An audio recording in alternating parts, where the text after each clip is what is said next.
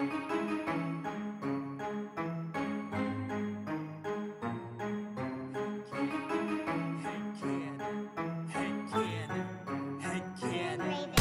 you wanna play a game? Do you like scary movies? Do you wanna eat some brains? Is your chainsaw arm groovy? How bloodthirsty could a talking plant be? Eat your liver with some fava beans and a nice Chianti. Come play with us forever, cause down here we all float. I never drink wine, so you're gonna need a bigger boat.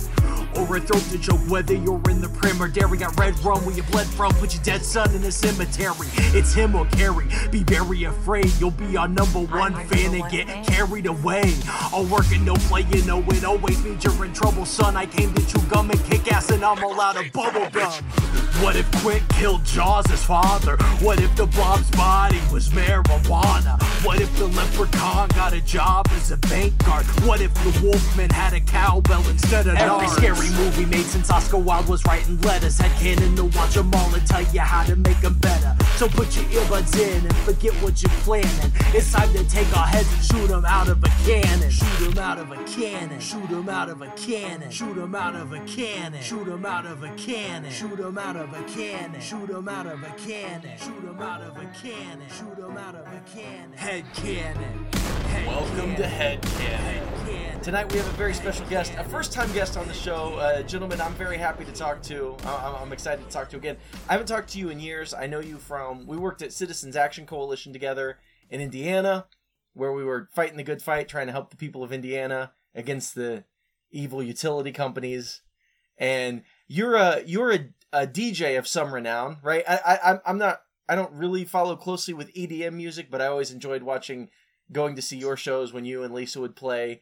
And so, but DJ Adam Jay, you're would you say you're you're globally famous? What how would you describe it?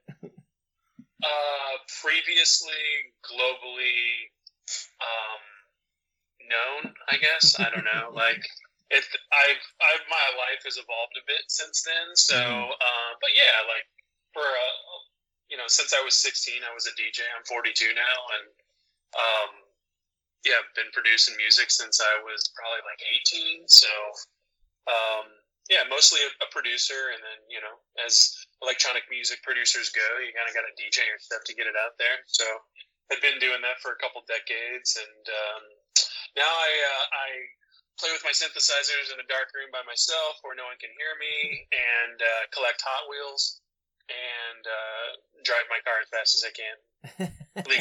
Legally. Legally. How many Hot Wheels do you have? Um, so I, I collect primarily Su- uh, Subarus because I'm a Subaru fanatic and I drive a WRX. Uh, and well, my wife is, also drives a Subaru. We are a two Subaru household. We are so uppity. Um, and then uh, lately, what I've been really getting into are uh, Porsche 911s. So nice. Yeah, and and that was a good one to bite off because I kind of finished my Subaru Hot Wheels collection. Like I've got all except maybe two of them, and those are just so expensive that I'll never find them. Uh, so I was like, oh, you know, I like the look of this car. I'll check it out. And uh, turns out there's like 500 Porsche 911s, so I'm gonna be busy for a while. so And those are all those are all like the Hot Wheels brand you say you're collecting? yeah, Yeah. yeah, Hot Wheels, yeah. That's awesome. How do you feel about their rival Matchbox? They so Mattel owns Matchbox. They are not a rival. So Oh. um, Shit. yeah, yeah, it's like if KFC and Taco Bell were a rival, well, Pepsi owned both. you know? right. So, Yeah. um, yeah, I actually know a lot about the history of Matchbox and Hot Wheels, and I mean that's probably something for another uh, podcast. But there's some really good YouTube videos on there about how basically Hot Wheels kind of took them over to the point where uh, they were able to buy them. So. Really? That's fascinating. So it's kind of like uh, uh I don't know, fake competition, right? Just like the the the the impression of competition. Yeah, well, one thing that they've done, and, and this is their trial and error over the years, is they've they figured out like how to kind of situate Hot Wheels in the market differently from Matchbox. Like Hot Wheels has a lot of more crazy liveries when they do actual production cars, and they, they do the more kind of like fantasy based cars, whereas Matchbox is is all based on replicas now. Okay. And yeah, so you can get like a Cadillac CTS Matchbox or a you know like a Lexus or something like that. Whereas you know the uh, the name of the the big Hot Wheels you see right now are like Bone Shaker Yeah. stuff like that. So yeah. Or I feel like any movie any movie that comes out, you see like uh, you know, like the Black Panther, like Panther Mobile, and it's like a car shaped like a panther. Totally. Yeah. oh yeah, yeah, and they've totally like they've they've gotten with Disney and Marvel and all those those guys. They're When they know how to make money. Nights We'll put it came out. Their car was amazing. When what came out? When Boogie Nights came out, they had the Dirk Diggler. Was it just a So the coolest the coolest one I've seen lately is there's a, there's a Back to the Future premium series, and the premiums one the premium ones all have like they're full metal on the top, on the bottom, and they have rubber wheels. They actually don't go very fast, but they're they're premium. You know, they're not cheap plastic. Mhm. And um, the the latest round is a Back to the Future series, and so they have. You know, of course, the DeLorean. They've got Marty's big four four Mhm. and like his girlfriend, you know, he drove his girlfriend around and everything. But there's a third car, and you got to think like, what's the most, what's the car you remember from yeah. Back I'm, to the I'm Future besides those two cars? I'm trying to think. Is it the one Biff is driving when he runs into the manure truck? That's the one, and it's covered in shit. Yeah. Awesome. There's there's a Hot Wheels with yes, a, a huge load of manure on top. It's awesome. Dude, he hates it so much, man. that's hilarious. Yeah, Well, and and my son, my son is really into uh, dinosaurs, right? Like he just over the past year or so, he devoured all the Jurassic Park movies, and what what he wants to do when he grows up is he wants to create dinosaurs. Like that's his goal right now nice. is is to is to like recreate dinosaurs. But he got this. He, Did he, he did he not learn nothing from the movie? no, the message totally went over his head. No, he actually he's looking forward to the danger, right? He wants to recreate dinosaurs and then have to hunt them down. Like it's But Well, you just made the perfect segue. yeah. Oh, I did. the star of Jurassic Park Right. Sam Neill. was Sam Neill. Sam Neill. Yeah. Which yeah, I want to and I'll get I- I'm going to throw that question to you in a, in a minute, Adam, but he does he's so he's got all these action figures from Jurassic Park, right? And Yeah. one of them is is Dr. Ellie Sattler from the first movie. Uh, and there's that scene where she digs into the Triceratops shit, and it's an It it's an shit. it's an action figure of Laura Dern, but her whole one of her arms is just brown because it's just covered it's just covered in dinosaur shit. Oh, that's awesome. See, I would love an action figure of Lauren Dern from her her scene in I think it was Big Little Lies, where she says, "I will not not be rich." It's like Oh. her best line ever. I haven't seen I I haven't seen that. I haven't seen that. well, well, Adam, do you in in in uh, you know honor of that segue? Do you want to tell us what we're t- the movie we're talking about and kind of why you chose this movie? What a, a brief, a general, high level overview of what this movie means to you? Oh man. Okay, so we're doing the Event Horizon. Mm-hmm. Um, or actually, it's not the Event Horizon. I always want to call it the Event Horizon. It's just Event Horizon. Event Horizon, yeah.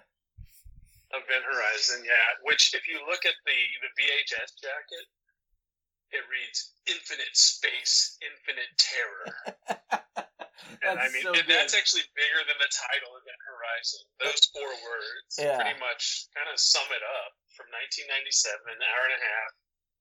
And I mean, it means a lot to me because, well, you know, when you asked me if there was any, you know, horror movies I was into, not like a big horror movie buff.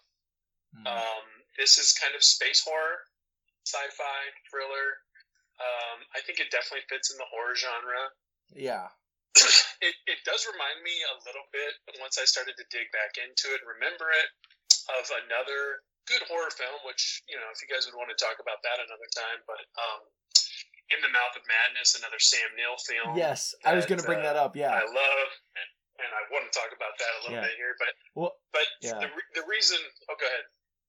oh, I was Oh, just, no, I was saying sure. I, I was just gonna say I I I love Lovecraft. I love Lovecraftian horror.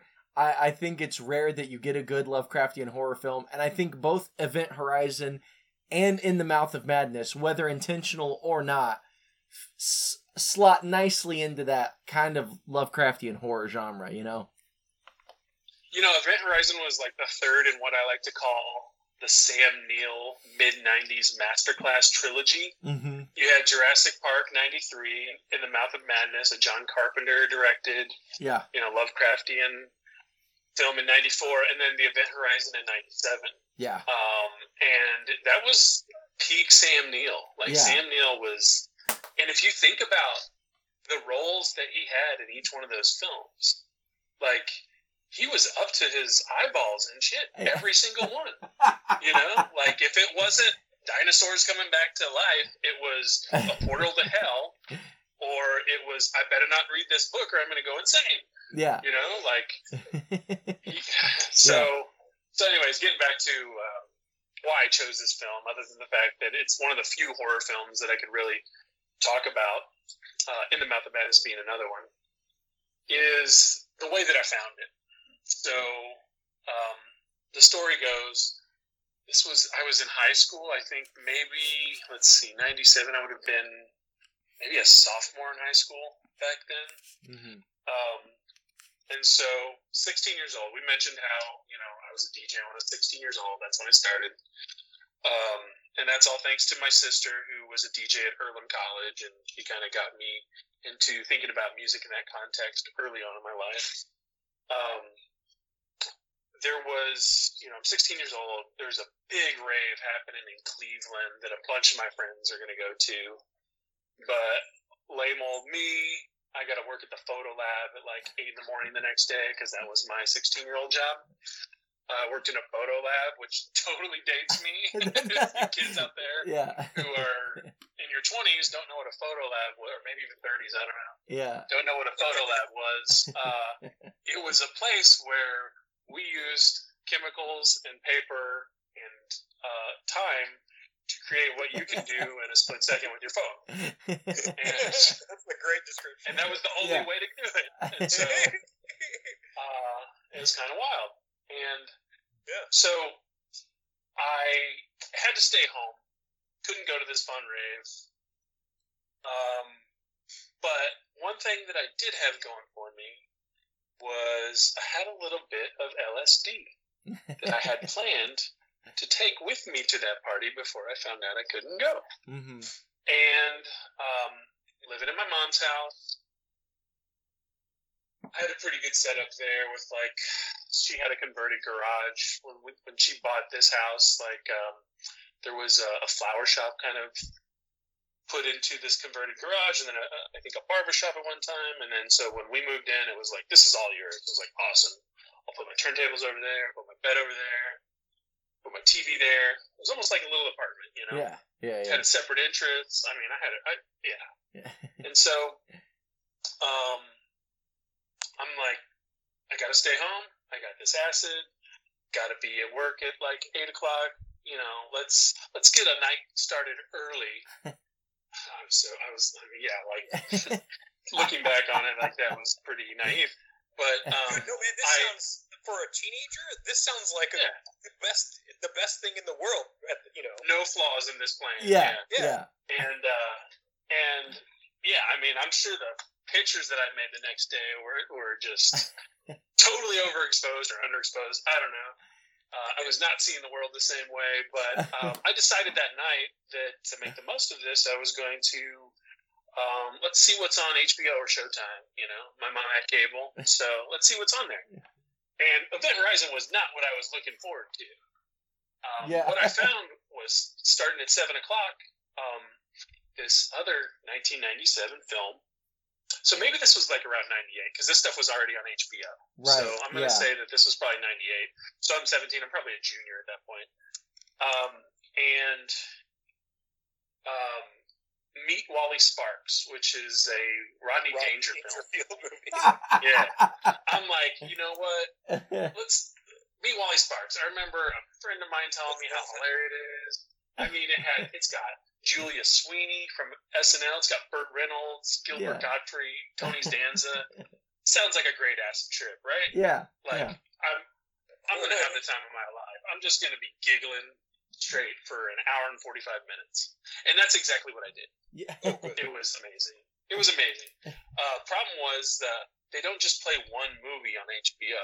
oh yeah. They um, they actually play another one after it, and then another one after that.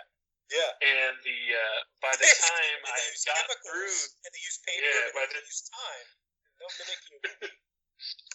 Yeah, and so by the time I got all the way through that movie, and I was ripe for the plucking, um,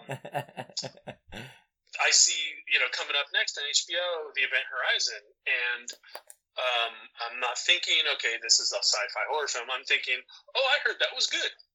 yeah. Uh, I'm going to check that out, you know. And so I proceed to watch The Event Horizon, tripping on acid, and uh, not the not the way I would recommend watching it yeah. Uh, No. ever. I would I would say the first time as a qualifier, but not really ever, you know. So um, I remember there was a time when I tried to watch it again and I couldn't make it through because it brought back some just creepy memories. Yeah. But um, yeah, I mean it was it was pure horror for me. So Yeah. that's why I wanted to talk about it. You, you know, I had a similar experience with with what dreams may come. Oh Because my god. Oh wow. I, like I was hanging out with with some friends and, and and and we decided to watch that movie, and it was fine. But I remember that we got to this point where I don't, I, I don't, his family's died or whatever, but the camera just pans in on Robin Williams' face, and his whole family's died or whatever, and he's just so sad. And the camera just Mm. keeps getting closer and closer to his face, and I was like, "Stop!" I was like, "Turn it off!" I was like, "I can't, I can't fucking do this. We got to Yeah. and so like to this day, like I still really haven't just sat down and watched that movie all the way through, you know, because like in that moment I became convinced that there was like I don't know, some secrets of the universe or something within that movie that I would like I would I felt like I had watched that movie a million times before and it had Yeah. revealed things to me, but then every time like I would always forget what the movie had revealed to me and then Then and you then, need to Yeah. show him the money. yeah, show me. yeah, then I had to show Cuba Gooding Jr. the money, and then I, I was just like in this endless cycle of like watching what dreams may come. You know? And the colors in that film are so vivid and creatively used. Yeah. And, I mean, when I think of that film, the first thing that comes to mind is color.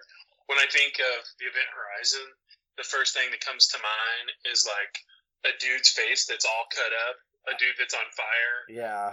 a crazy dark spaceship, lots of spiky things, gravity, yeah. somehow gravity that you can see in a weird way. So, yeah, um, Infinite Space, Infinite Terror. Even though I didn't watch it on the DVD, and had I seen the or the VHS at the time, had I seen the Infinite Space, Infinite Terror, I probably would have been like, okay, you know, maybe not today.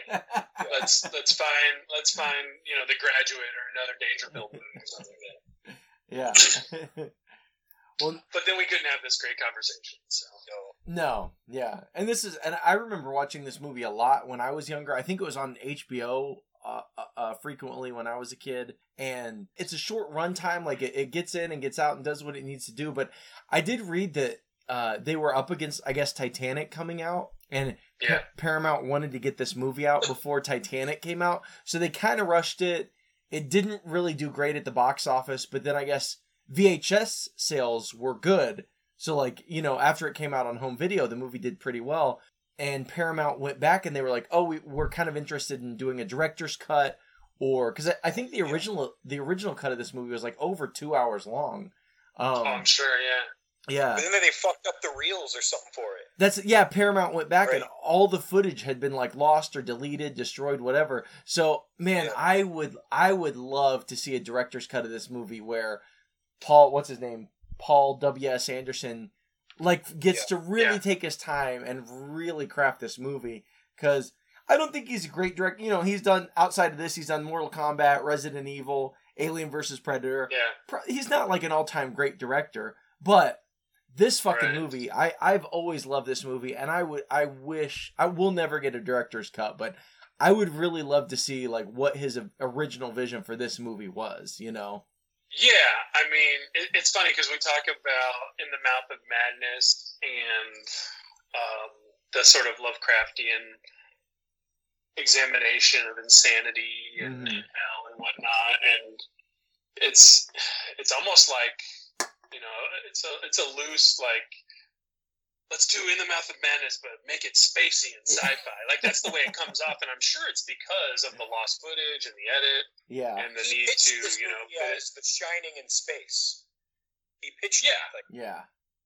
Yeah, yeah, from what I read it, it sounded like the original script was a lot more like tentacle monsters and and maybe even more overtly Lovecraftian, but yeah, I, th- I think I read Yeah. Brent that the Anderson wanted to do like a horror or I'm sorry, a haunted house in space, which I think is a great is a great approach to this, you know. You know what? In the Mouth of Madness is ten minutes. Is it? Let me see here. I've got I've got both of them up here on IMDb. I think it's actually. Oh, they're both the same runtime. So that's an interesting Really? kind of realization because I feel like a lot gets crammed into in the Mouth of Madness Yeah. uh, in terms of how you know how much depth and complexity there is. Yeah. Um, yeah, cuz be interesting to to watch them back to back. Well, and I- I love that you said that because I've I've always thought of these not always, but but ever since I watched In the Mouth of Madness, I've thought of these as a double feature, right? Event Horizon Totally, and In the. Mouth of Madness, and um, Well, technically a trilogy because you have to include Jurassic. Park. Jurassic Park. Yes, yes, yes, yeah. I, well, and even like and and I, and speaking to that, there's one line. Who says it?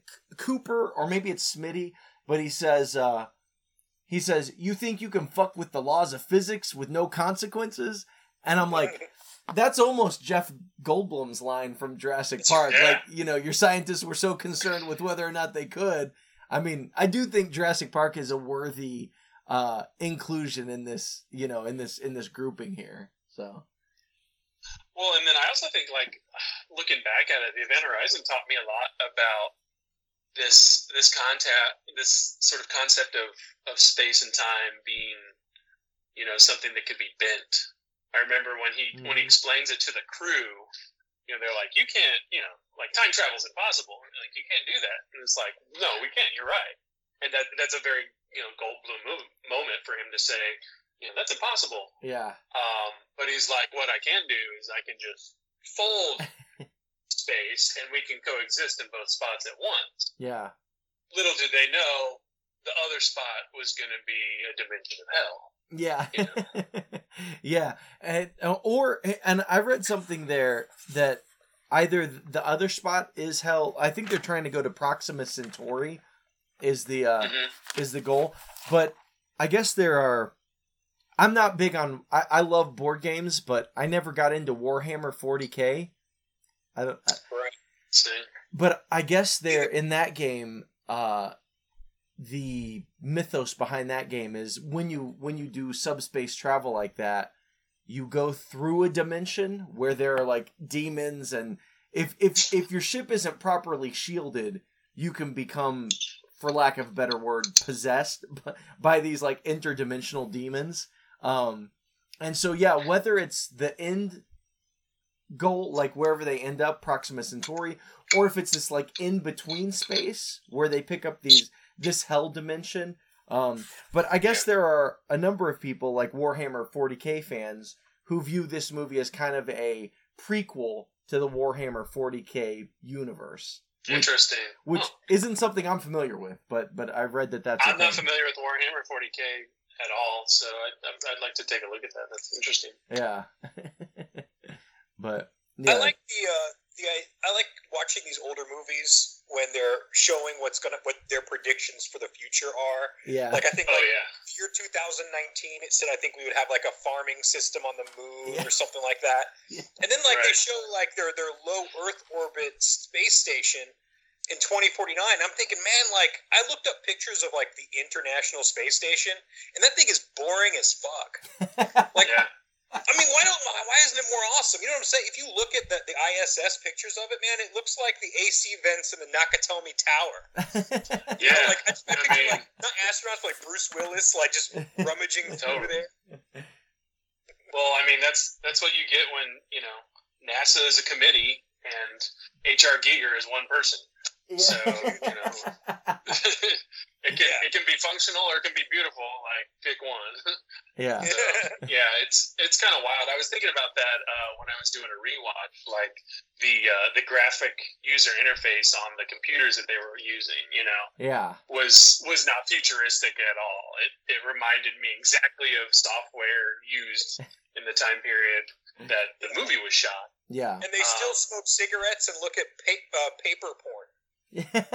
Yeah, which, yeah. which which Yeah. which is what he used to explain like interdimensional or, or like wormhole travel where he puts a pencil and I I can't remember any specific examples but I know I've seen that in other movies where they fold a piece of Interstellar. they fold what's that Yep. In Interstellar, they do Interstellar. it. And Interstellar a yes video I watched had another another like HBO movie or, or, or TV show yeah that showed it. where they fold a piece of paper in half and just stick a pencil through it yeah Yeah. Yeah. But I, I, mean, I gotta say, like, I love, I grew up on sci-fi. I love Alien. I love, you know, stuff like this. I, I, I, I, I love this kind of fiction. But lately I've been getting interested in, I think there's even a term for it. I can't think of it off the top, but it's like hope punk or so. I, I, not that, it's not that, but it's like, because I, th- I think for so long our for the last i don't know 100 150 years our view of the future has been either like bleak dystopian right? Like or it's getting off this planet and escaping and going to the stars uh, the stars and being like okay we fucked up earth but like we can go elsewhere and which i don't know i don't think that's like a feasible reality. I don't. Like i don't know. I, I don't. I think it's a pipe dream. I think it's a way to say, okay, we fucked up this planet, but maybe, and it's just it's ignoring the problems we have here. So I've I've become interested lately in sci-fi that's more hopeful for the future, and it's not escaping to other planets. It's not like scary dystopia. It's what does it look like if we address the problems we have right now and actually fucking fix that shit and and like what does the future look like you know uh, that's Is there not an example? the the one i read and this again this is this is kind of escape escapism i guess but i recently read the long way to a small angry planet by becky chambers and it is like post not post earth but it's like you know interstellar travel but it's it's just like a very hopeful like happy i don't know and and i and i i don't know i've read criticisms recently about because there's a i don't know i feel like there's a danger there of like because things like punk or whatever there's a, a danger of like losing the edge to Hmm. because capitalism is like happy to sell you a, a sweatshirt with Che Guevara on it, or like it's happy to take any criticism and sell it back to you. Uh, Totally. so so I, I think there's a danger of like taking things that are a, a useful critique of what's going on and being like, oh, we've made it like shiny and happy and like cleaned it up to sell it back to you. But but I I do see value and I I, I don't know I do see a need of a genre of fiction that's like what happens if we actually address the current problems and fix it? And like what does a longer timeline for humanity look like? Because i don't feel like we have that. Like i feel like fiction now is either like escaping earth or a fucked up dystopian future and at least like i feel like all of us like in the back of our minds like that's what our long-term projection for the planet looks like. You know what i mean? Have you watched the uh, the Apple TV series Extrapolations at all, where they kind of take on climate change? no. So, so the interesting thing about that is, and and, and the I, I'm not going to spoil it, but but let's just say like none of what you just talked about in terms of hope Yeah. exists through 90% of the series, and then there's a Right. hint of it at the end. yeah But what, what it does really good, I think, is what's called ex- extrapolation. So it, it extrapolates where we're going, and it and it you know every episode's like maybe well, there's a couple pairs of episodes that deal with the same timeline, but it kind of goes from like 2030 to like 2045 to 2060, and it just keeps going out yeah and and and you start to see like oh man you know like we we had a chance we're, we're living in the chance right now you know like yeah we're, we're living in the tail end of the chance Yeah. to stop those things from happening right now um, and the hope just kind of becomes it, it grows out of the final understanding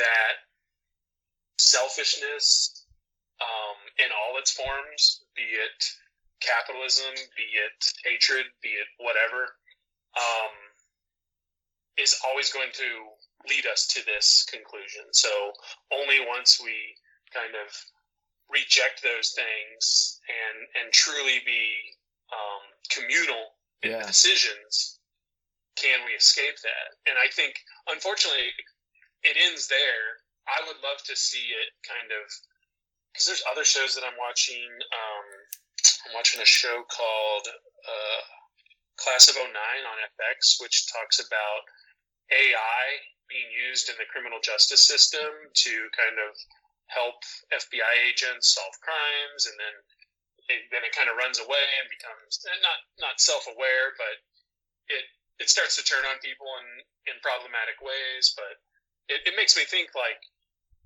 is is the way that we get away from um, this doom that's impending, and it feels like we don't have the political will to Yeah.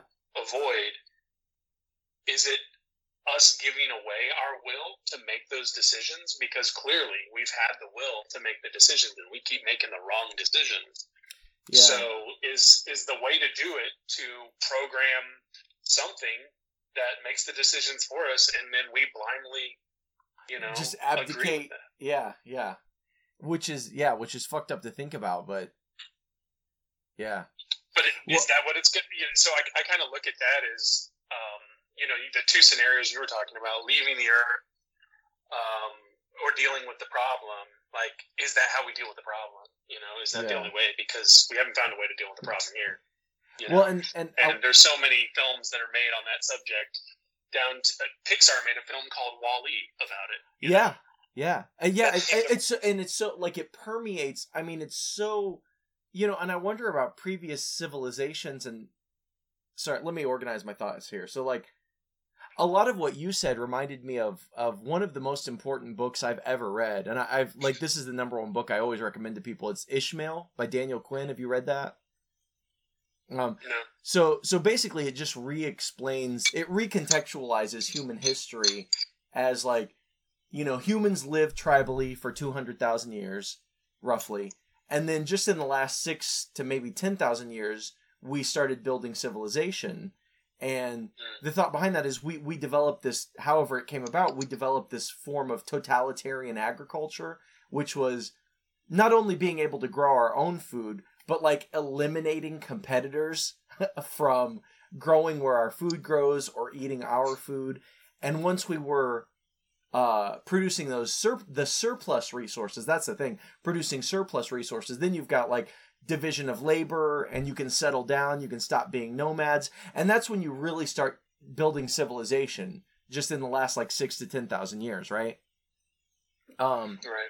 so, and I don't know if there's any way, like, I almost wonder if that building of civilization is inherently because the the surplus of resources seems to pool in the hands of a few who then control the the the, the fates of the many right? So i almost wonder if civilization isn't inherently uh flawed to some extent but but then uh but so then anyway that that leads me to wonder if I don't, it always feels like every civilization I'm aware of like has these stories of the end times and we're living in the end times and these are the final like we're all going to be alive for the the last whatever happens on earth whether it's the uh, uh you know the Christian uh whatever uh, you know the I can't think of the word um you know when Jesus Rapture. the rapture thank you but but I feel like everyone's always prepared for the end times and I wonder if that's not just part of civilization because like America's only like 250 years old, you know, a little bit more. And then, yeah. like, we can look back and we can see, like, the Greek Empire, the Roman Empire. Like, we can look at all these empires. Some of them lasted hundreds, maybe even a thousand years. But in the grand Yeah. scheme of things, they are all short. That none of them were very long lived. They all came to an end relatively soon. So I wonder if that hasn't conditioned us to, like, I just be just like yeah shit like we're just prepared for things to become extinct whereas our ancestors you know six to ten thousand years ago when you have a, a, a lineage that's like 200,000 years old and you can trace your people back to we've been on this planet for 200,000 years we're not used you know we don't have the concept of like civilizations like growing and ending within a couple you know a few hundred years if that hasn't done something to our psyche you know where we're just like we just we just expect the end to be nigh you know what i mean Yeah. Well, the end is definitely nigh in Event Horizon. They uh, approach the end and uh, bring in some end back with them. The end messes up their spaceship and uh, it starts messing with their heads and like influencing them and dripping into their worst fears and making them do wild stuff, which sounds like In the Mouth of Madness. They're the same movie. I do, yeah. This really is a perfect double, triple feature with Jurassic Park. Yeah, yeah.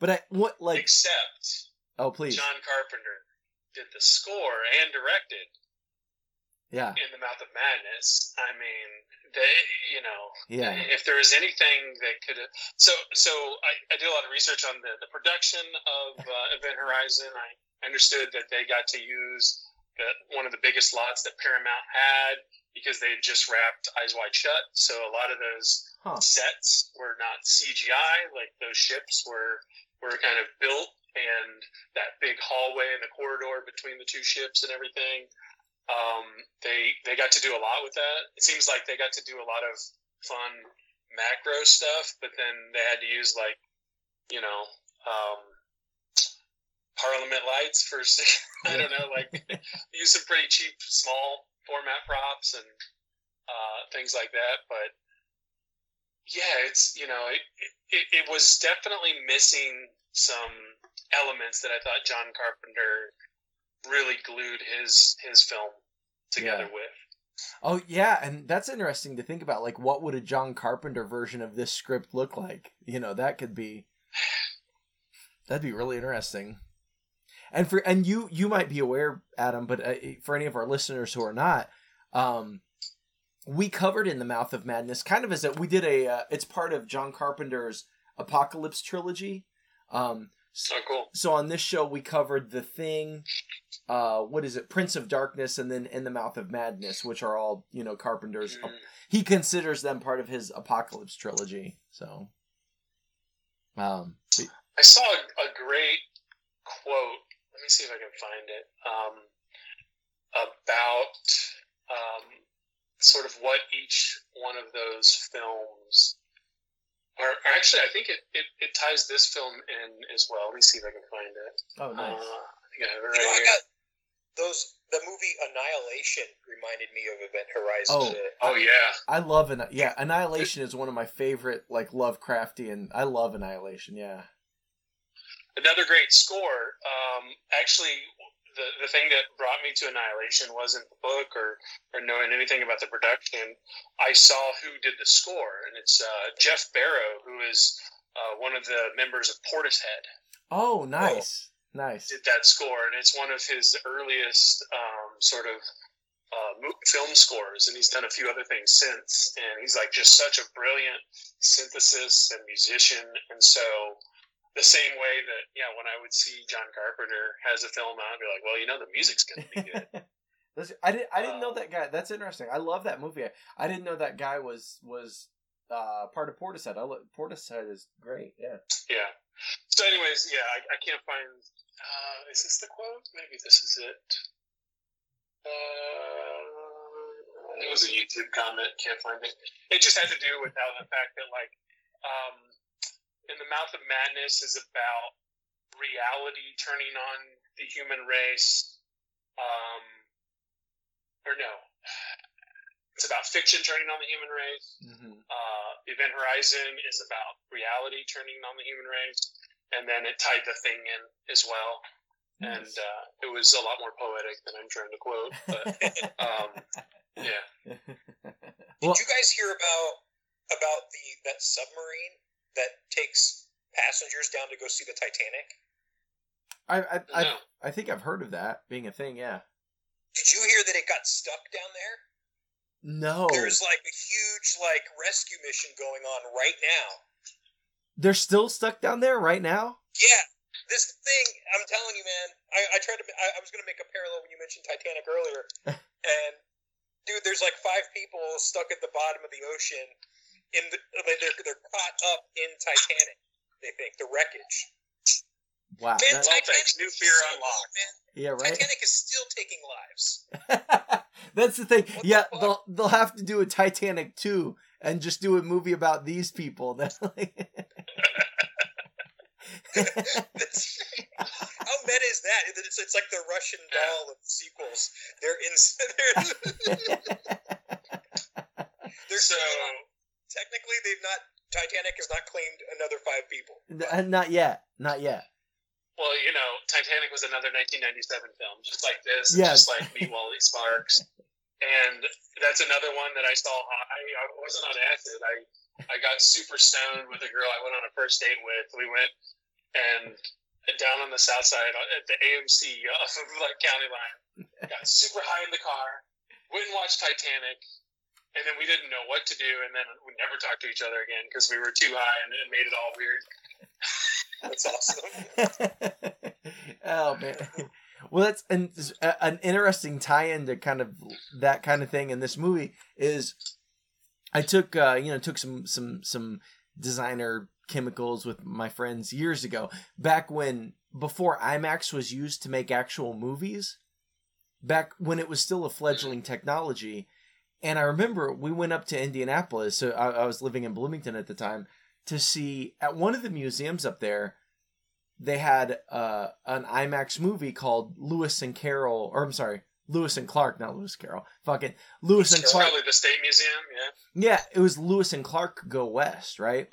So I remember going in there and we're sitting, and you're in this immersive, like, we're like traveling to the West with Huge Lewis. screen. Yeah, like Lewis and Clark and Sacagawea, and like it, we're there, you know, we're like going to the West, and then all of a sudden the movie ends, and I just remember my friends getting up and be like, "Come on, man, we gotta like the movie's over, we gotta get up," and I was like re-immersed, like I had to actually function, and and I was like, "Oh no, I don't know how to walk or do anything," like you know, and It put you in the Matrix. but yeah, so th- then we were just like wandering around Indianapolis, like I, I was in this terrible state, you know, I didn't even know how to function. It was like those poor kids who uh, who fell in love with Avatar yeah. 3D the first time, and then they came out and they were like super depressed because that place was awesome and this place sucks. Yeah. You know? I forgot about that. You're right. That was more than just a couple kids. Yeah. That was like a Yeah. phenomenon, right? It was Yeah. a phenomenon, yeah. Yeah. Oh, you're right. But speaking- I forgot about that. Speaking of the Matrix, I'm glad you brought the Matrix up because, well, number one, Laurence Fishburne Laurence Fishburne. uh, in in Event Horizon, you know, he's the captain of a ship. yeah. same same as the Nebuchadnezzar and uh, the Matrix, and and I remember noticing like a lot of similarities of the whole like crew vibe inside the ship, Yeah. the Yeah. the lighting design Yeah. of yeah, you know, it's like because well, in, in the Matrix, it's it's not so much like well, like we didn't imagine the future very well. It was more like you know we've this is what we've kind of put together based on what little scraps we can work with down here in the trenches, Yeah. and that just so happened to align visually with the lack of creativity used in Event Horizon Yeah. uh, for the interior of their ship. You know. Oh, Yeah. well, you know when he when um when um Sam goes into the uh in, in, in, into that little crawl space, it's all nice and green. In Oh, there, yeah. isn't it? All Just the- like the the- Matrix. color. Yeah, the green cubes, yeah. The, the coloring is similar, isn't it? That's Yeah. Cool. Yeah. Yeah. When I like in this movie and the Matrix and even like Alien, it kind of reminded me of you like you get that you get to meet the crew. It's like this is this this guy. He does this job. This is this Oh, guy. yeah. He does you know, and you It's You- very Aaron Sorkin. It's very yeah like the, the quickest way to exposition is to read a resume. yeah You know? yeah And so, yeah, it's it's like introducing a uh, character on the West Wing. Man, Yeah. yeah. that Cooper guy is freaking awesome. Oh He's yeah so- yeah Cooper's great And I felt so bad for him. Like he like is on the spacewalk, and he and he has to like use it. He gets blown off the ship. or Uses oxygen. Yeah. yeah and uses oxygen to get back, only to then just get like pushed back into space by a by a by a, s- a future dark. You know? yeah but he but he ended up being one of the survivors maybe, May- depending on how you want to interpret the end. You know. I'm going to bring it full circle. Do you know what other character in the films we talked about used their own self propellant to get back to the ship? Oh, other than Wall-E. Like other movies. oh Wally. Oh yeah yeah yeah. Wally did the same thing. Yeah, you're right. You're right. oh man, I'm gonna. You know, when I edit this episode, I'm gonna make a list of all these movies we're referencing and and like recommend this as a as a as a as an essential watch list. You know. Oh, Wally's my favorite Pixar film or just animated film ever. Like it's the statements that are made Yeah. about you know our habits as humanity and um, our values and everything. For like, what a bold statement to make in an animated film. yeah, not just an animated film, but like a Pixar. I mean, at the height of their, like at the height Full of budget, yeah. yeah, yeah, for real. I mean, that Yeah. was that was what? Let's see, 2008 too. Uh, wow, that, so that film's 15 years old already. Can you remind me of, of part of the plot of that? Why was there only one Wally robot? Did they ever mention that? I always thought that was funny and also interesting that Oh, that's a good question. Was there only one on the whole of Earth, or did they each have their own like their own territory? I, it's been sector. it's been so long since I've seen that movie. I don't know. Right. I don't know. Um, I remember like there were so there were prequel comics. Okay. Um, I'm trying to remember who made it. Like Boom, I think made them. Um, and there there was like a boss robot named Bully Bully Wally Bully. Sure. and and he was like he would meet he would mistreat like he was a bully so he would Yeah. mistreat a lot of the other um, he like ran over the robots wife. right and basically like it just kind of hastened the demise of those robots on earth you know so Hmm. wally's just kind of he's a he's the survivor so yeah. you know it i think the, the fact that there was just one left just showed you like how that and the mountains of trash just showed you how far gone earth had become Mm-hmm. Well, and speaking of Laurence Fishburne, I want to point out he talks about before this spaceship, before Lewis and Clark, he was on a ship called the Goliath, which is where his crew member, uh, I forget his he name. lost one right yeah, whoever it was, had like burned to death, and he had to like you know let him burn to death. But the ship that he was on was the Goliath, and I got to say that I think that's you know prefacing that Laurence Fishburne was in Ant Man and the Wasp as the character Goliath, the superhero who grew Oh. in size and stature. I, I do notice there's like a lot of religious iconography in the event horizon Yeah, um, the the shapes of like the uh, the tunnels are very cathedral hmm and and Goliath being a biblical reference and everything. Like, um, I don't think they tied it together very well. yeah, You know, I think if that movie was being made today, um, it would have got punched up, and that stuff would be like awesome Easter eggs that you know were you know better tied into the, the plot. But yeah, it just kind of sits there now. yeah. That's true. That's true. Yeah, Someone on YouTube pointed out like the door. There's a, there's a couple doors that are sh- coffin shaped, mm. yeah, kind of V up, and then that sort of like arch arching thing at the top. Well, that the guy who uh, so if you remember when when Laurence Fishburne's character kind of gets overtaken by the demonic, you know, sinister powers of the ship, um, and the gravity, the gravity, what was it called? Like the gravity drive or whatever. drive. Yeah, um, and and he sees a premonition of that, or he sees a, an image of that, you know, now dead and burned crewmate, hmm and he has he has one line. He's like, "You let me burn," while he was like just toasted. Um, that dude was on my bed while I was tripping acid, saying that he had jumped out of my TV. And oh no, that's terrible. That's Yeah, that's when I was really peaking. yeah. It was that scene right there, which, yeah, Yeah. good times. Times on the south side of Indianapolis. And yeah. like 1998. Well, one thing I love about this movie is is when one of the guys on the ship, like they're watching the recording or listening to the recording, he's like, "Wait a minute, go back. That sounds like Latin." Is he saying "liberate me"? And then later he's like, oh, "I made a mistake. It's liberate tutemet. Save yourself Yeah. from hell." Save yourself yeah, from hell. Yeah. which I think is great. But also, I'm like, that that recording went through. Like everyone at NASA listened to that recording. Like, I don't know. Like these brilliant minds have listened to that recording, and nobody spoke Latin before this random crew member on the Lewis and Clark. Yeah, I mean it's it's just like another version of JFK's "I'm a Donut." You know, right? it's like that should have got like that should have got a punch up or you know once over by a few brilliant minds before uh, right. before any big decisions were made. Yeah. Toward the end, I like how it's just kind of dark and creepy the whole time, and you don't really start. The crew doesn't really start getting killed off until the very end, and then it's it's just like a flurry of kills at the end. Um, but it's more just kind of that creepy, like foreboding atmosphere it creates for most of the movie.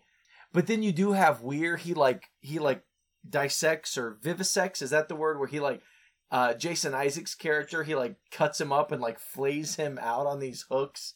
in like 20 seconds. Yeah, like it, it gets really disturbing toward the end. Some of the imagery. Like those that little kid's legs. Oh yeah, yeah, yeah. Peter's her uh her her son. Yeah, when she sees her son and he's all fucked up.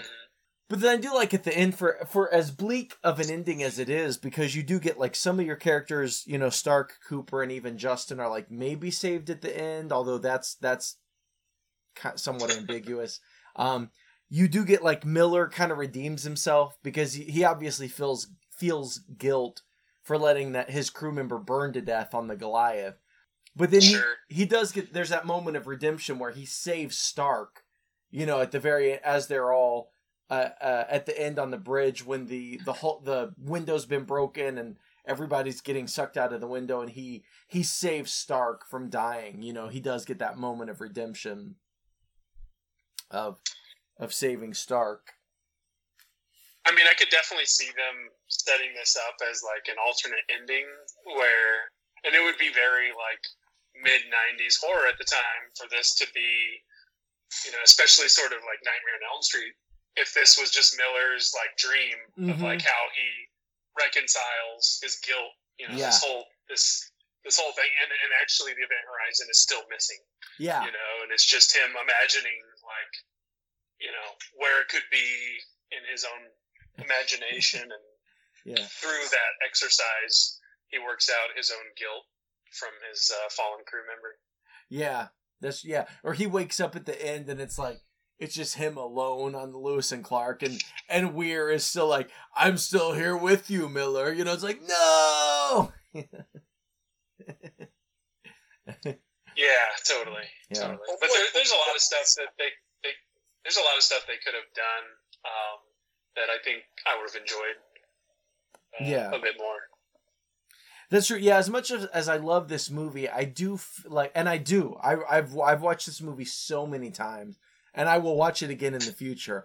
But I do wonder what what it could have been had it had it not been so rushed. Had it not, you know, had it just been a little Yeah. more. Had it had it been allowed to be it's the full version of itself. You know. Yeah. But. Well, was there anything? Did y'all want to talk about any more uh, specific points in the movie, or or anything before we kind of get into headcanons and wrap up here? I've got a piece Uh, of tri- trivia Yeah, please. that like that shot that like CGI. I guess maybe it was models or no, I think it must have been CGI. Shot of like the camera panning around their space station. Okay. It was like a third of the entire movie's budget was for 45 seconds of movie. What? Yeah, That's wild. that was in two two different sources had that. That was quite, pretty crazy. That's insane. Yeah. Damn. Well, what about you, Adam? You got anything before we dive into headcanons here? more trivia. Um, so apparently that that gravity drive thing that they made caused a real fire that destroyed part of the set. Really? Um, and and so you know, being under a time crunch, then you know they had to kind of use a different set. um, that quickly built while the old one was being repaired. Um, and then so, you know, they used that for a day of filming. So damn, that's not because they were like they were so under the gun. So everything was so rushed yeah. with this movie because they were trying to beat Titanic. I, I like I read the director. Usually they get like I think it's like ten weeks per union laws to, to they they have ten yeah. weeks to put their their edit of the movie together. But but Paul W S Anderson agreed to like a six week. Everything was so condensed in the production of this movie that yeah, damn. from green light to completion was ten months, which is really crazy when you think about everything that happens before you start filming. Yeah, ten months. Yeah, yeah, that's fucking yeah. This thing was rushed out and it's still so goddamn good. you know what other movie's similar is The Abyss. Yeah. Oh yeah. It's like yeah. yeah. Man. An alien, and then like you get to meet the crew again, like yeah. that. I need to watch. You know, I watched The Abyss a lot as a kid. It was another one that was on HBO all the time, Yeah. but I haven't Yeah. watched it in years. That movie creeped me Yeah, out. that would be a fun one because I want my middle child, my oldest child. She's not. She's not as into horror type stuff, and she's she's really busy with like friends and volleyball and everything right now. Anyway, um, but my middle child, she watched this one with me, and and like she she'll watch a lot of stuff with me, and she really enjoyed it. You know, she she thought it was cool. So, which I, I bet it's great when you're sober at that age. Um, so another little bit of uh, we talked about you know how how great a director's cut would be of this. There was an initial rough cut hmm that was submitted to the MPAA, but it got an NC-17 rating. really, And so I would I would love to see that to see you know what what, what it was and and did that enrich the story in any ways that you know we're we were hoping for in this conversation. yeah. Uh, that'd be an interesting thing to find. Yeah, yeah. I, I I read there was a lot of like background on some of the characters and, um, you know, some of the stuff like there was a lot of gore I think taken out, but even that I think could have, um, if not enriched the story, like lend to this, to the to to the atmosphere of the movie and what it's doing. You know, like, yeah. It's a, yeah, it's a shame that that footage was lost and destroyed. I would love to see a director's cut of this movie. I really would. Yeah, and then there's a couple other when we were talking about set design. There's a couple other little things that you you notice if you look at it. and You you know, any film you've watched a bunch of times, you start to notice things that were there the whole time and you never noticed. But now that you've heard the dialogue about, like for me, it's The Big Lebowski. I've seen The Big Lebowski so many freaking times that I, I'm starting to notice little little things in the background and. um like I was thinking about it because I was just rewatching some like Snowpiercer episodes the other day, and uh, it made me. So there's there's this device that they use in the Snowpiercer series when they need to like use a uh, do a, like an intercom like PA announcement, and they're actually they're actually using a Native Instruments brand DJ controller that is entirely MIDI and has no audio. It's just it just controls a computer Okay. And and they have it upside down. oh, and it was just like we need something that looks like a PA to get on there. And so the the thing that I noticed in the Event Horizon when I did a rewatch was um, there's part of the antenna array Mm-hmm. that has a model of the of an X-wing, a complete X-wing from from Star Wars. Like if you look at it um, during like the first flyby with the Lewis and Clark, Really? and like pause it and you're watching it at high resolution, like there's a Star Wars toy in there. That's hilarious. That's cool. So Yeah, I'm. Love I'll have to look that up. That's really funny. yeah, it's like it's like water bottles in the Game of Thrones, you know. right. Oh yeah, yeah, yeah. You Yes. love those things. Yeah. awesome. Well, Wait, what, what, what about water bottles in the Game of Thrones? Well, so there's water bottles and there's Starbucks in the last season I saw the of Star Game of. Thrones. Okay. Yeah, there's water bottles too. yeah, Okay. It's it's the same. That's. Yeah, those same scenes. Yeah. Um, I wasn't sure if they did like, like the MIDI thing, but like like Jon Snow's like handle for his sword is like a Dasani It's a- bottle. it's a. Gatorade bottle. what painted. like, wait a second. Someone just painted that brown. Yeah. no. I mean, I got to go back and rewatch now. It probably is out there. Like those those Easter eggs are just waiting for us to find. Yeah. when children build a robot costume out of cardboard boxes. Like, Totally. like, In our next episode, we're talking about the 1993 movie Leprechaun. So be sure to check that out. And as always, you can follow us on social media on Facebook at Danger Explosion Presents Headcanon, on Instagram at Headcanon Pod, on Twitter at Horror Movie Pod, and you can always follow the subreddit r slash Horror Movie Pod. Awesome. Well, do either of you have a head headcanon you want to put forth, or, or I can go first? Doesn't matter to me.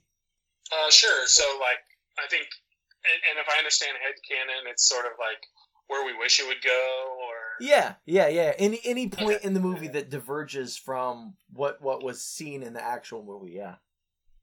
Gotcha, gotcha. So, I think you know, other than a John Carpenter score, uh, I I think like some shots on Earth at the time would have been would have been great. yeah. you know, especially with like families of those in the mission. Um, you know, they it seems so natural in films we watch now, like um, uh, of course Interstellar. You know, they show Earth because it's all it's all about what's happening on Earth, but also I Mhm. think like the shots they showed in that uh, Sam Rockwell film Moon Okay. of like the family back on Earth, you know, like just kind of getting a glimpse into how it may or may not be affecting them there. Because I remember they talked about when the Event Horizon went missing, you know, it was seen as the biggest space disaster ever. Of all time. Yeah. Now, but was that it? Was that internal? Was that only to NASA? Was it? yeah. wa- you know, was was that disaster widely known? How did it affect NASA back on the ground, and how did it affect you know people in their everyday lives or Yeah. the families of those people? Um, like, what were they told? I think that would have, and maybe that's on the the cutting room floor. Maybe that's maybe there was a titty hanging out, and that's why that was NC seventeen, and they had to cut it. Uh, right. I don't know. yeah. That's a good. Yeah, because I've seen other movies. I, I what what springs to mind uh, uh immediately is the oddly enough the Thor movies, which Sam Neill was also in the Thor in Thor Ragnarok, and he played. Uh, Yeah. There's a there's a stage production of the life of Thor, and Sam Neill plays oh yeah, Anthony Hopkins' character. Like he plays Odin in the stage play of whatever. Um, Matt but- Damon. Matt Damon plays Loki. Yeah, yeah, which is a fun little bit. But I remember, especially in the first two movies, there are these gods doing things, and they're like, and and I went, I was like, well, how's that affect the people of Asgard? Like, I I don't know. Like, you- I feel Yeah. you lose like there, you know, there these high level decisions being made, but how does that affect like everyday people in their lives? You know, and Yeah, I mean, context makes all stories more rich and Yeah. more relatable. yeah, You know, if you give me, I can't, I can't relate to, you know, it, it, no matter how many drugs I may be on, I cannot relate to, you know, a spaceship outside of Neptune. yeah, Um, you know, with a guy who totally is into the fact that like this thing is coexisting in hell, and everyone else is like, we gotta go. You know, like get get in the ship, we're leaving. yeah, You know, yeah. it's hard to relate to. So context about yeah, what's going on back at home, and how how this because you know that's that's NASA's whole thing is like you know these these discoveries you know they they affect us at home one way or another. You know, does that's why we put so much government or well we did Yeah. I guess. we don't anymore. We just pay Elon for it, but yeah. um, you know, a lot of that science really helped us out here at home. So that would have, I think, made the the story a bit more rich and would have helped the film. Yeah. I agree. For sure. Yeah. Brent, do you have a head cannon or you want me to go ahead and go? Um, what do you want to do? I don't care. I'll go. That's fine. Uh, my head canon is that um, when when Adam was on LSD that one time when when he was very young, working at a photography studio or whatever it was, he Yeah. actually There was a one hour photo lab. A one-hour one photo- hour photo lab. yeah one hour photo left. He actually became the gateway to hell, and all of the pictures that he produced during that time, like people got their photos back, and they were like these horrible photos of like you know mutilated orgies in hell and they got these pictures back Yeah. from from the other dimension you know via like via that's how it spills over. yeah via adam who was the gateway so I like to think that one guy did have like a blood orgy, and he got his photos and was like, "Yeah, these this is this is rape." he was like yeah it seems totally normal Just need to turn the flash down next time, but for the most part, yeah. Uh, it's uh, there's so many jokes I could make right now because we had a AAA discount at that place too. You know, so we'd be show someone the, the blood orgy photos and be like, uh, "Can I have your AAA card? Get you five dollars off development." I go to Adam for all of my blood orgy photos. Oh Lord, Even did my kid's christening. yeah. which Apparently, apparently he gets the skin tones just right in the blood orgy. I guess a, a lot of that was cut, and I guess they hired actual pornographic actors to to make that scene a little more uh, a little more graphic, a little more real. So Did you guys? I, because of laptop technology, I was able to like pause and like play to see exactly what was going on. mm-hmm. Yeah. In the, in the, I didn't even realize it was an orgy until later. I just thought people were like getting fucked up by by knives. yeah, Yeah. yeah. You're like pausing it in the middle of your math class, like, oh shit. I wasn't home. I would have totally More liked like on my on my iPad on the toilet. Yeah. yeah. Oh wait, did you have did you have Juneteenth off, Brent? Or it's it's summer for you now. Are you off for the summer? No, God damn it, I'm not. Actually, Okay. like summer vacation is happening ar- around me all the time, but I still have to go to work. It sucks. I got Oh. that fear of missing out. Shit. So Adam Brent Brent That's teaches Brent teaches math to adults for like adult level high school. So Nice. Awesome. Yeah. Yeah, so all my kids and my, my wife actually went to a funeral this past weekend. I've just been single parenting it up. It was her uncle. Um, but uh, we, we share each other's um, um, um, location on our iPhones. mhm. And I don't know if this is interesting to you or not at all, but like I watched her like take off, like her blue dot took off. It was kind of cool in a plane on her way to Texas. Interesting. That's pretty cool. Yeah. Yeah, I don't know. It's like neat technology. Take that, early '90s. It's like all of a sudden the blue dot is going way faster than you've ever seen it go. Yeah. it's Yeah, like like 300 miles since we're all, we all used to live in Indy, from the Indy airport, you will stop losing communication with that blue dot at over Speedway. Yeah. Okay. Take that information however you want. Interesting. Can I give Well, you my head canon? yes. Yeah. What's your head canon? Okay, I'm kind of blending two movies here that I think that um, Biff Tannen and and Fish uh, Laurence Fishburne's engulfed lost crewmate switch places. Okay, Yeah. Yeah. the crew member Oh, yeah. The crew member appears covered in interdimensional space manure, and Tannen, and then in the movie, in the, in the Back to the Future movie, Tannen is engulfed in flames after he hits the car, the, the, the, the trailer, and then there's a shot where they zoom in on Biff Tannen, and he turns to Marty McFly and says, "You let me burn, McFly." yeah, just picture him like, "You let me burn." yeah. well, and then instead of uh, because in in Back to the Future, uh, Doc Brown says where we're going, we don't need roads. So then you have Sam Neill, and he's like, where we're going, we don't need eyes. You know? Yeah, that's right. Yeah, totally. Just pulls them out. Plucks his eyes out. Oh. He just pulls them out. Yeah, that, they should have shown that. Just, they, yeah, they they they into their did from afar. It was yeah, yeah, yeah. It was a yeah. And, and it makes me wonder if like those were the things that the MPAA was like, no, this is it's 1997. Like you know, we live in a society. We can't watch him pull the eyes out.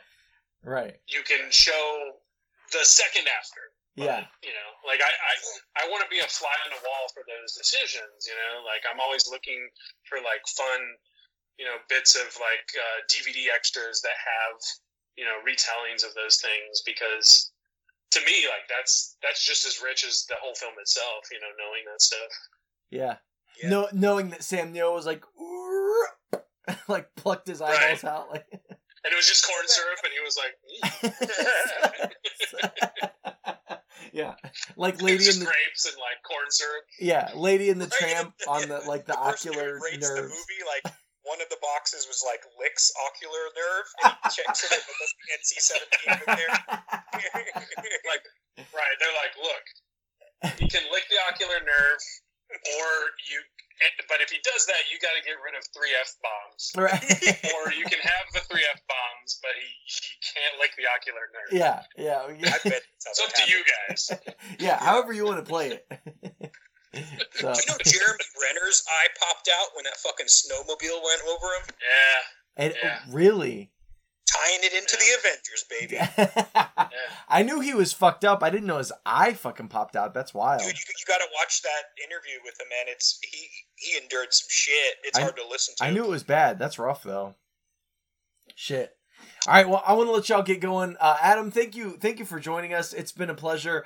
Uh, for if if you're ever in Chicago and you want to see some good improv comedy, let me know. We'll go. We'll go see some improv. Will. We'll get a drink. Um, it's it's good talking to you. It's been year. It's been too long. I you know I knew you were, um, when we were working at CAC together. I forget exactly where you were working, but you kind of introduced me to uh you you were doing like fermented foods and I think kimchi and kombucha. Like I, I first tried. Yeah, and we like sponsored some Brozone You did, shows. yeah, Remember that? yeah, yeah, yeah, yeah. You sponsored some Defiance comedy shows and shit, and um, Yeah. it's I just still have a Brozone shirt. no, my, yeah, I do too. Oh yeah, for sure.